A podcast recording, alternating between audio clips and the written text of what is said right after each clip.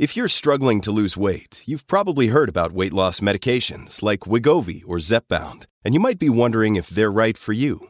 Meet PlushCare, a leading telehealth provider with doctors who are there for you day and night to partner with you in your weight loss journey. If you qualify, they can safely prescribe you medication from the comfort of your own home. To get started, visit plushcare.com slash weight loss. That's plushcare.com slash weight loss. plushcare.com slash weight loss. Pharmacy rob- robberies are a big deal in our province and getting worse, really. Um, I think, you know, this has always been a problem, or at least has been for several years. But if you take a look at the trend, okay, now, just this is from the Edmonton Police Service 2019, eight pharmacy robberies. Not good. 2020, it goes up to 18. So far this year, 39. The trend is pretty clear. Now there's a number of groups that are working to try and come up with a plan to stem the tide here. And obviously, it's important. So, we're going to chat with Greg Eberhart. Greg is the Register of the Alberta College of Pharmacy. Greg, thank you for your time today. Appreciate you joining us. Thank you so much, Shane. So, I talked about the Edmonton numbers there and what we're seeing, and I imagine it's a similar trend right across the province, right? Well, it's, it's actually much worse than that in Calgary. If you look at the period between um, uh, September 2020 and August 2021, there were 89 robberies in Calgary, and those numbers continue to increase. 89? We've, we've actually seen the um, incidence of robberies uh, shift a little bit between Edmonton and Calgary periodically, but that's certainly where most of them are occurring. Um, so when we take a look at what's going on here, who's who's coming together to try and see if you can come up with a plan to address this? I know obviously um, you're involved, but who, who's joining you at the table? Sure, we're we're happy to be engaged with the RCMP, the Edmonton Police Service, and the Calgary Police Service uh, as well as the Alberta Pharmacists Association. And we all have an interest in trying to curb this trend in the interest of the safety of our communities and the safety of the pharmacy teams and their patients.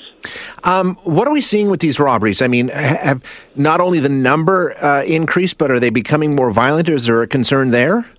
Yes, there is an indication of increased violence. Uh, we've seen situations where pharmacists have been pistol whipped. We've seen individuals where, or situations where uh, members of the public, patients of the pharmacists have been impacted. And above and beyond any physical trauma is the emotional trauma that goes along with this.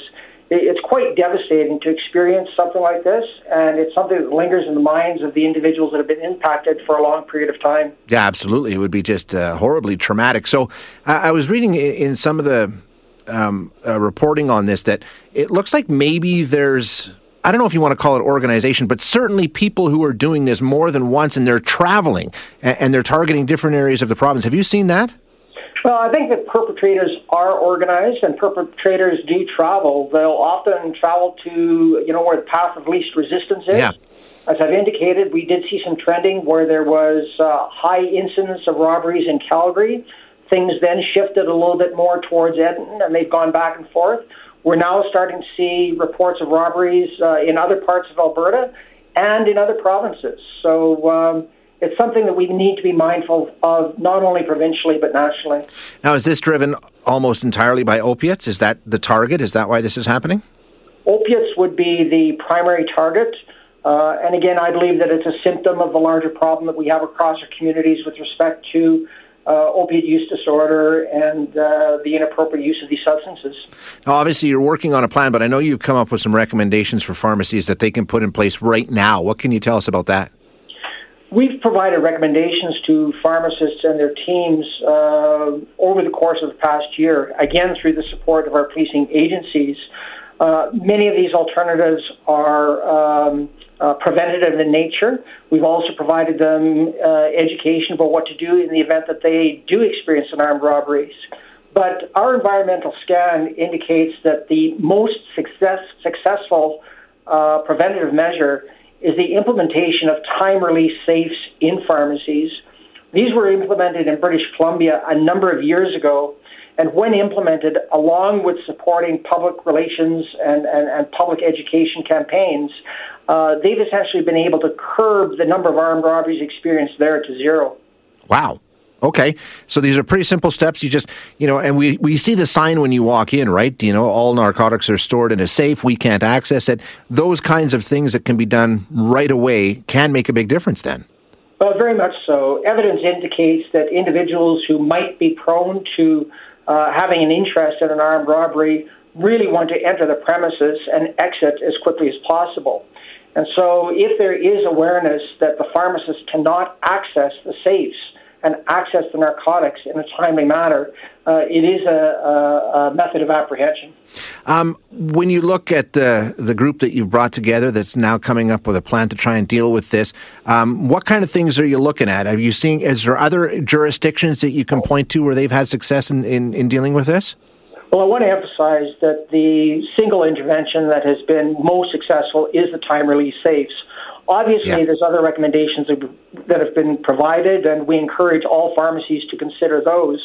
Uh, one being as simple as uh, minimizing the amount of cash and drugs that are kept on site, mm-hmm.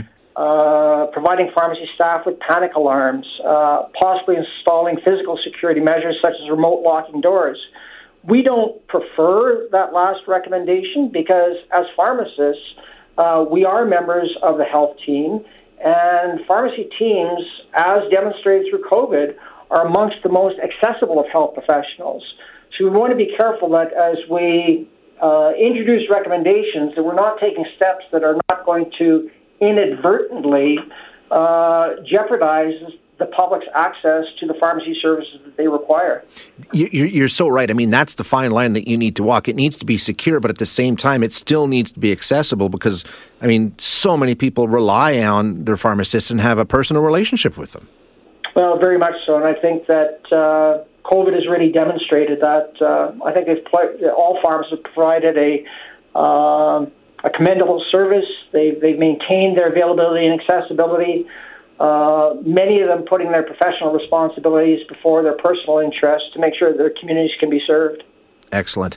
Um, Greg, thank you so much for your time this morning. I really appreciate you joining us, and best of luck with uh, whatever you come up with here. Obviously, it's very much needed. Shane, thank you for reaching out on this most important story. Yeah, you bet. Thank you. That is Greg Eberhart, who is the registrar of the Alberta College of Pharmacy. And, you know, I mean, there's always been pharmacy robberies, but some of the numbers that we're seeing in the province really were shocking to me. Uh, 89 uh, in Calgary this year. That's that's frightening. You know, uh, it, it's. It, obviously they're they've always been a target and it just seems to be getting worse and worse as we go along here so you know like you said some of the things that pharmacies are doing and you've probably seen it you know, when you go to the drugstore with the time delayed safes that they store narcotics in. And I mean, do we want to get to the point where we have to have pharmacy staff with panic alarms? I guess we're there. You know, eh, that's the kind of environment they're working in. Uh, more security cameras, maybe bringing in physical security measures like remote locking doors. Only time I've ever seen that before is, you know, at some jewelry stores and things like that, where you get buzzed in and you get buzzed out. So I'm not sure. And something as simple as limiting the amount of cash and drugs on site seems to be very effective. But uh, maybe we'll see some changes next time you're heading to the drugstore.